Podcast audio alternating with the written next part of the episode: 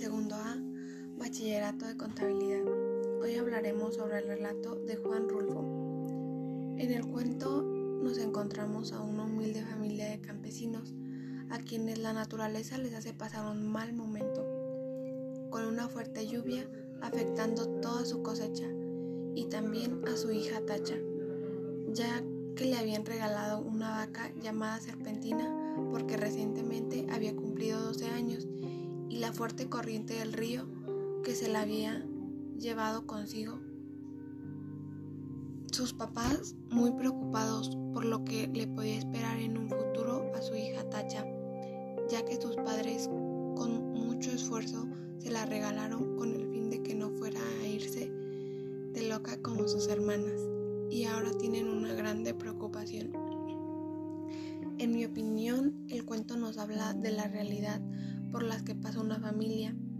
El niño, quien es quien nos narra la historia, nos, nos va contando la manera, de una manera inocente que parece que ya está acostumbrado a eso, nos habla en un lenguaje vulnerable, se hace un énfasis en la pobreza en la que vive la familia y la importancia que tiene esa pequeña herencia, la vaca.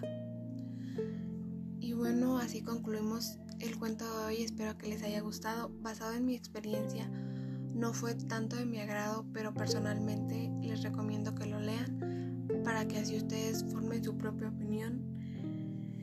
Pues me despido y hasta la próxima.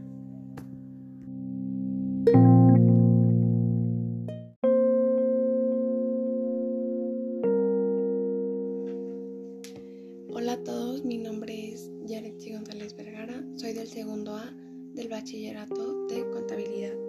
Hoy hablaremos sobre el relato de Juan Rulfo, Es que somos muy pobres.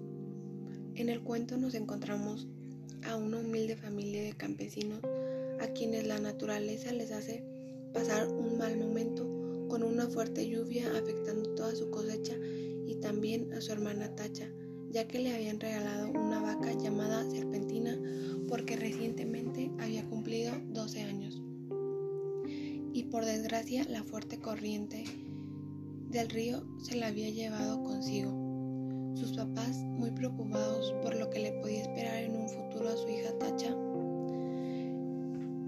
ya que sus padres con mucho esfuerzo se la regalaron con el fin de que no fuera a salir o irse como sus hermanas de pirujas.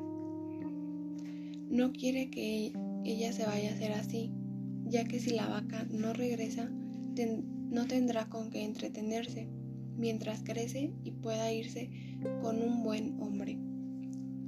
En mi opinión, el cuento nos habla de la realidad por las que puede pasar una familia.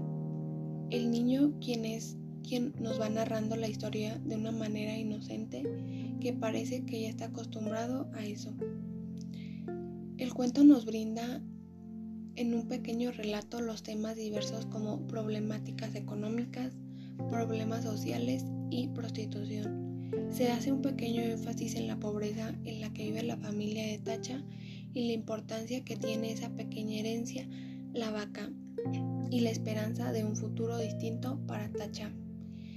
Y bueno, así concluimos con el cuento de hoy. Espero les haya gustado. Basado en mi experiencia no fue tanto de mi agrado, pero personalmente les recomiendo que lo lean para que así ustedes formen su propia opinión.